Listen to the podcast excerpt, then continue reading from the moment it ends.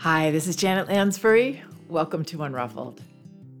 So, today I wanted to address an issue that many of us have as parents. I certainly did when I first became a parent. And that is, I was wasting my energy working at parenting in ways that were actually getting in my way and certainly could have been cut out of my job description. We all know that we need every bit of energy we can get as parents. So I'm going to offer a little edit to what many of us might believe is our job description. And this edit not only benefits us by freeing up our energy and making our job a little less tiresome, it also benefits our children in many ways. Okay, so I just want to start out by acknowledging that, as with everything that I share, these are my opinions based on my research, training, and experience. And you may not agree with everything I share here, and that's okay. I love to hear your thoughts and comments wherever you want to share them. You know, this is just an offering, food for thought. As parents, we get to make our own decisions on what we believe and what works for us.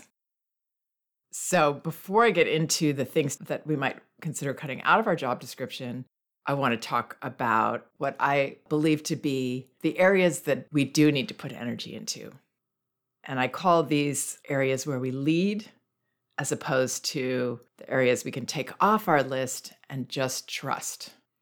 So, in the lead column, the first one is that we want to attend to our child's basic needs creating an atmosphere that fills their needs and we're responsive to their communication. I guess that one's pretty obvious for most people. The second one, and this is maybe particularly a Magda Gerber inspired idea. I know a lot of people say that they don't have time for this or they don't want to do this, but she recommended, and I've found it so helpful because of all the things we teach while doing this to have attentive, connected caregiving.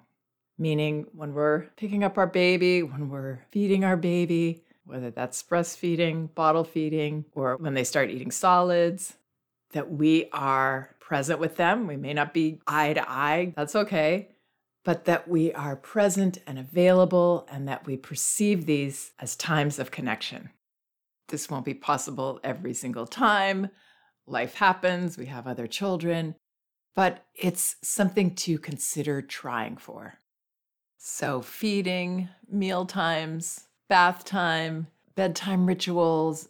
As children get older, maybe it's helping them comb out their hair or putting that band aid on. And then with infants, especially changing diapers, we're engaging with our baby. We're not sort of going off into our own world, distracting them, and then doing things without telling them what we're doing. When we care, we're putting our energy into giving full attention. And through that, we're able to offer respectful communication and gentle touch because the way that we touch our baby from the beginning, I believe it was Pikler who said, our hands are what welcome our child into the world, giving them messages about how we see them, if they are valued, if they are respected.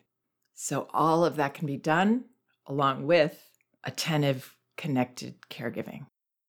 And some of the other huge benefits to offering this kind of attention well, the biggest one, really, for the purpose of this episode, is that when we give that attention periodically, then they don't need us to pay attention to them all day long because they're getting this 100% from time to time.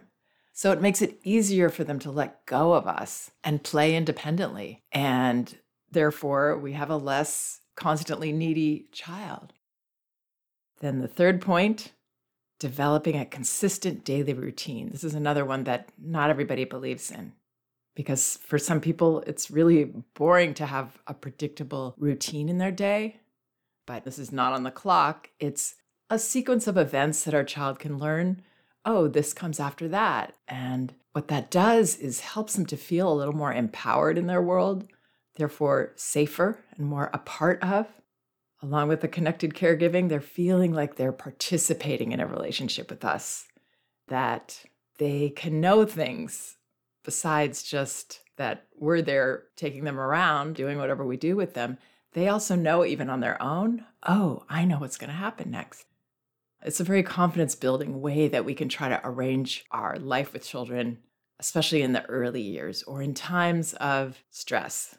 They can rely on this sequence of events that usually happens in the day. And counter to the perception some people have had that this will make them less adaptable and more rigid, it actually does the opposite. It gives them this sense of confidence that makes it easier for them to adapt to changes in their routine because they're going into that with that confidence they've built, knowing their world, knowing that they matter enough to be a part of it, and that we're communicating with them that way as well about the changes, whatever's changed in their routine. We're, we're letting them know. And of course, it will shift uh, with babies, it shifts all the time because they're changing and developing and their naps are changing and the amount of feedings they need is changing. And so it's always sort of in a transition, but ideally it's more of like a, a slow evolution rather than every day is different. Today we're taking you to this party and tomorrow we're doing this. And I mean, that's sometimes necessary in a family's life. Even then, I would try as much as possible to have touch points that your child can rely on even if it's a bedtime routine that's always the same or almost always the same. And this consistent daily routine will help children naturally evolve into that self discipline that we want them to have and will help them to accept a little more easily our boundaries because they sort of have this structure already in their day. So it just makes it easier for them and towards the end of the first year, children start to seek those boundaries. Where am I allowed to be? What am I allowed to touch? What is mine to play with and examine however I wish? And what am I not able to be as free with? Will they stop me? Will there be a nest around me in which I can relax? Or will I have to make and keep pushing to find it all the time and to kind of control everything and make the decisions myself? So that balance, it starts with a consistent daily routine and then it evolves into us really implementing those boundaries. So that's number four. Children need us to put the little bit of energy we may have into setting those boundaries as consistently as possible. They also need us to be the ones to see beyond the moment they have this wonderful way of being in the moment that can be so inspiring for us. And we can enjoy kind of drifting off into that place with them whenever possible, especially during their play when we're just freely there to be together and we don't have an agenda. But they need us to be able to also see beyond those moments and know, I can't let you have another cookie because that will keep our child up at night. Or I have to take them from the playground now even though they don't want to go because they will be too tired. And then it will be even harder for them to leave. So we're able to do that, and that's not their job. It's got to be our job. And then also in this number four of setting boundaries is caring for our own personal boundaries. So it can be a more organic process when we are able to tune into ourselves a little bit and realize, you know what, if I'm going to read books, I've got to do it now because I'm getting too tired. So I can't let this bath time thing go on longer. It's time to get out. Or I've got to figure out dinner. And as much as I love just being here at the park, we're all going to get too hungry and that's not going to work. So I need to do this to take care of myself. Or I can't play with my child right now. I can't be there with you. I'm sitting here thinking of all these other things and how much I don't want to be here. So that's not a positive experience for our child either, right? Because they know when we're sort of with them, but not with them. I can't say enough times how positive it is to say no when we feel no, when we don't want to do it. It's one of the great gifts we can give children. Even though they won't tell us that, they won't be all smiley and happy about it. In fact, they might scream at us, but it releases them and it teaches them important things about relationships and about us And they want to know about us. They want to see us as clear and authentic rather than giving mixed messages because we feel torn or maybe guilty or we're not comfortable tuning into our own needs and prioritizing them sometimes. So that's another place to put our energy. You know, this is more thoughtful mind energy than it is physical energy. Giving ourselves that permission. I love all these psychologists out there that say, treat yourself like you would treat your best friend or your own child. Give yourself that break, give yourself that kindness. No, you're not going to be popular in the decisions that we make as parents. We're not. We want to work on making peace with that idea rather than being tortured because we keep getting sucked into pleasing. Number five is a more practical step we can take to establish a safe, enriching play area and opportunities for open ended play. Just reasonably enriching, it doesn't have to be the most perfect, beautiful space. It can be very simple for children. To children, almost everything is enriching because they're new to the world. So they can find more in less. So don't worry about it being perfect or big or stimulating. When we're trying to be stimulating, we end up overstimulating a lot of the time. I mean, you don't have to do minimalist either, but just don't worry. Whatever it is will very likely be enough. So give yourself a break here. But yes, that part is our job because our child can't really do that for themselves. And then I have sensitive observation here as number six. So that's when we have time. And ideally, it's the time that we spend, quote, playing with our child, not playing with in an entertainment sense and that we're directing, but we're present, which children really love when they get used to that that's the way we play together. It frees them to not have to entertain us, to not have to pull us into their play, to get to just be themselves as they are, maybe doing nothing, and we're just being together.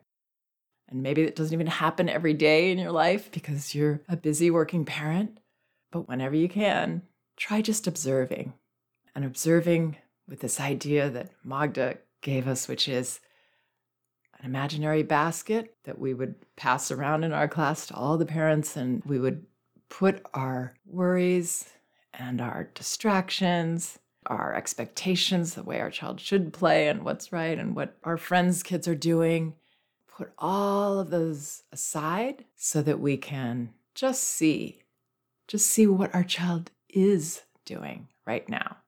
Could be daydreaming, could be playing with one thing for a very long time, could be doing a lot of different things. Just observe because we learn so much that way. It's really an underappreciated tool that we have that will help us to respond to our child more accurately, understand them better, appreciate them a lot more, and actually find a lot more joy in our day to day job. Children are really, really good at this play and learning stuff. The more we can relax and appreciate rather than doubting and trying to get in there and make it better or make it what we think it's supposed to be, the happier we'll be. And the closer our child will feel to us because they'll feel that acceptance. It can be really magical when we're in that mind space. Okay, and then number seven on our job duties is to model things like manners, habits, character traits, really just by being ourselves. That's the best kind of modeling. But being the version of ourselves that we want our children to emulate which for me meant I said please and thank you a lot more than I usually do, I think. I was aware that the way that I asked my child to do something mattered because that's how I want them to talk to other people. When we think we're teaching a child gentle, but we're all wound up and angry with them at that moment, we're teaching something else altogether. But modeling that kind of repair and apologies, honesty, taking responsibility for what we do, that's the best modeling of all. So, really, this is just about us taking this opportunity to practice being our best selves when we remember to. It's all a process. Okay, so that may sound like a tall order. A lot of those things go together and they can all feel very organic as parts of our day. We're not putting a big effort in, when we get used to just sticking up for ourselves, when we get used to that this is a person that we can talk to, even though, though they're a baby that isn't talking back. That's the most important time to treat them like a person who we can invite to participate in their life and help make their world a little more understandable by considering making it predictable. And then here's where we can trust. We can take these things off of our list, off of our plate, totally give these to our child. Learning, the development of language, cognitive skills, motor, creativity. Yes, with motor skills and children who are maybe neurodiverse or have issues with language, we will need to intervene a little more in those cases. But even with children who are not typically developing, I would err on the side of trust. It's like what I was saying before. When we feel like, oh, they should be doing this certain thing, they're actually doing this other thing that we're not seeing and we're not appreciating because it's not on the front of our minds that this is what they should be doing right now.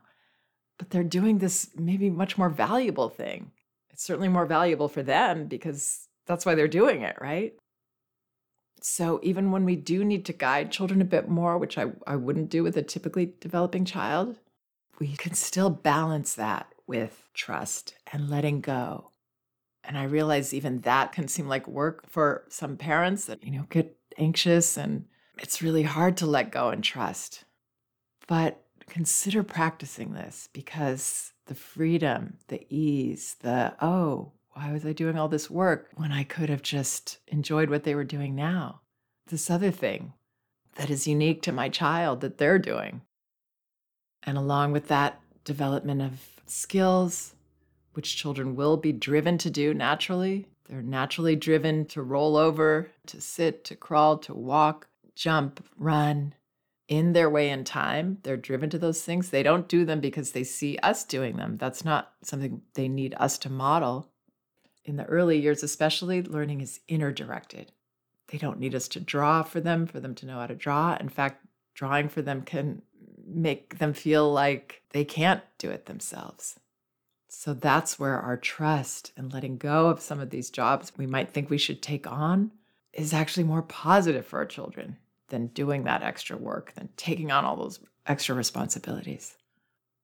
In the beginning, before I started working with Magda Gerber and learning about her approach, I really thought that I had to make learning and play happen.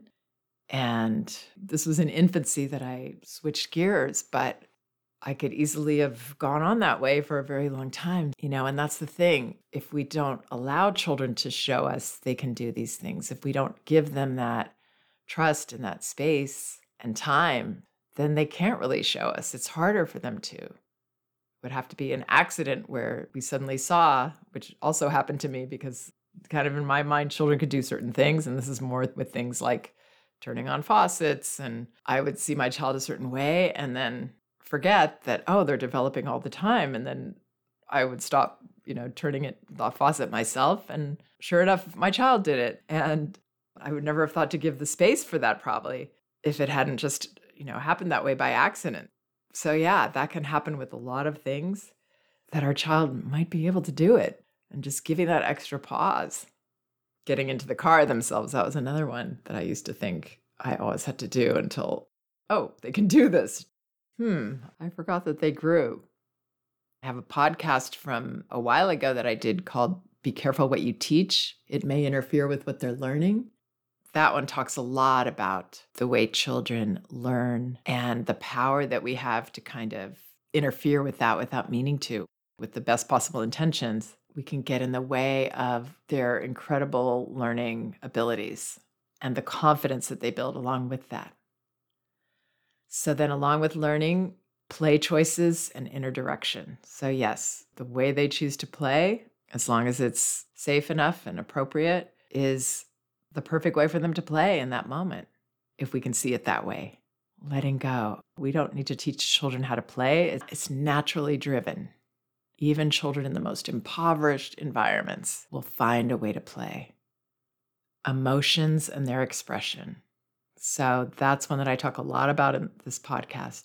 Trusting that we don't need to help them work through emotions or express emotions. We're constantly modeling how to express emotions in a more mature way. And that's the best way to teach them that. And then we're going to be that safe presence as much as possible when we can so that they can feel safe to go to all these emotional places in themselves and express the feelings. And that feeling of safety, the normalcy of that that they begin to feel when we allow them to, that is what develops resilience. So when we get in the way of that and try to do work around emotions, giving children the message they've got to calm down, calm down, that's us exerting effort and taking responsibility for something that will actually flow much more smoothly and develop into stronger resilience if we can let it go and just support from a place of safety, encourage them to feel things all the way through. I know it's a challenging mindset. It's never going to be fun to have an upset child. Never. But if we can make peace with this and know this is a time of bonding, even if I'm sitting over here on this other side of the room, allowing you to feel because you wanted me to stay back from you, we bond deeply with children through that kind of permission. So letting go of trying to fix or work through or calm down emotions. Another one in the trust column is the fourth development of manners and social skills. So in the lead column, I had modeling manners, habits, and character traits. But from there, we want to let go of the development because we're teaching, teaching, teaching in the best possible way through our modeling. And the other thing children need to help them develop is trust. We believe that they will want to do these positive things because that's the way they see us treating others in our life. And when children aren't in those spaces, they feel that safety coming from us, unless something is totally extreme. And then, of course, we'll stop our child and we won't let them be hurtful towards other children in their words. We'll do that respectfully too, ideally. Ooh, come here, privately.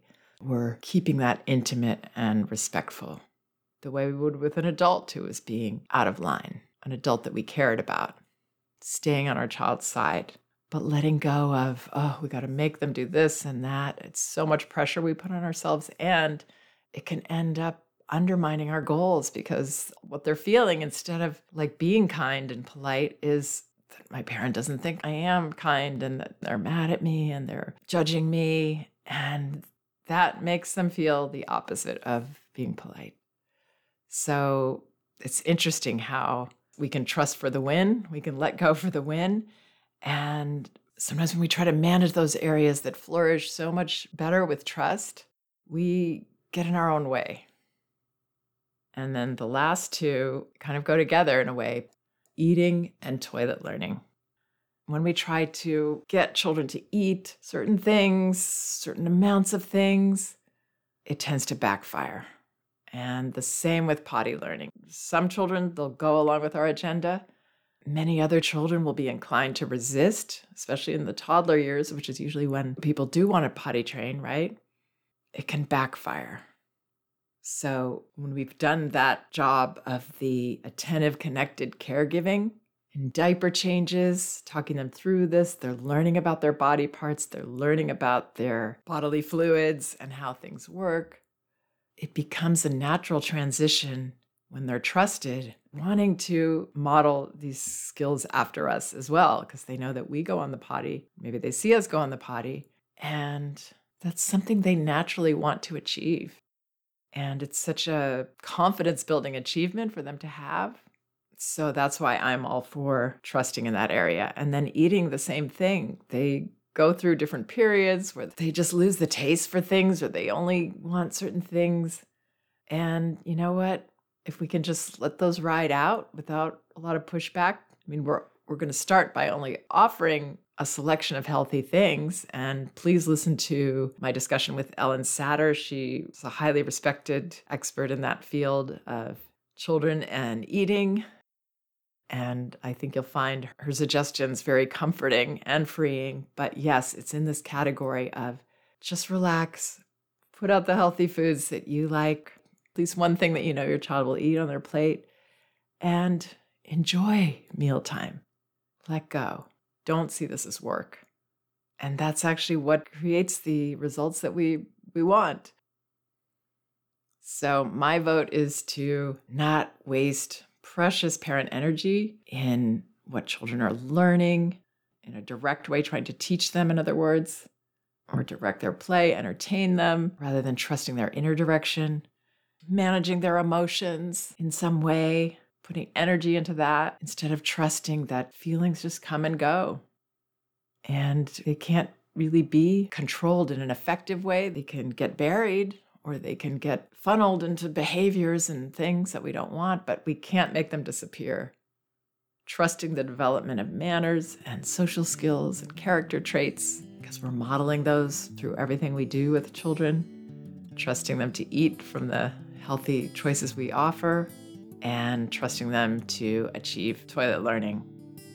Phew, so exhaling on all those points. That's what I suggest.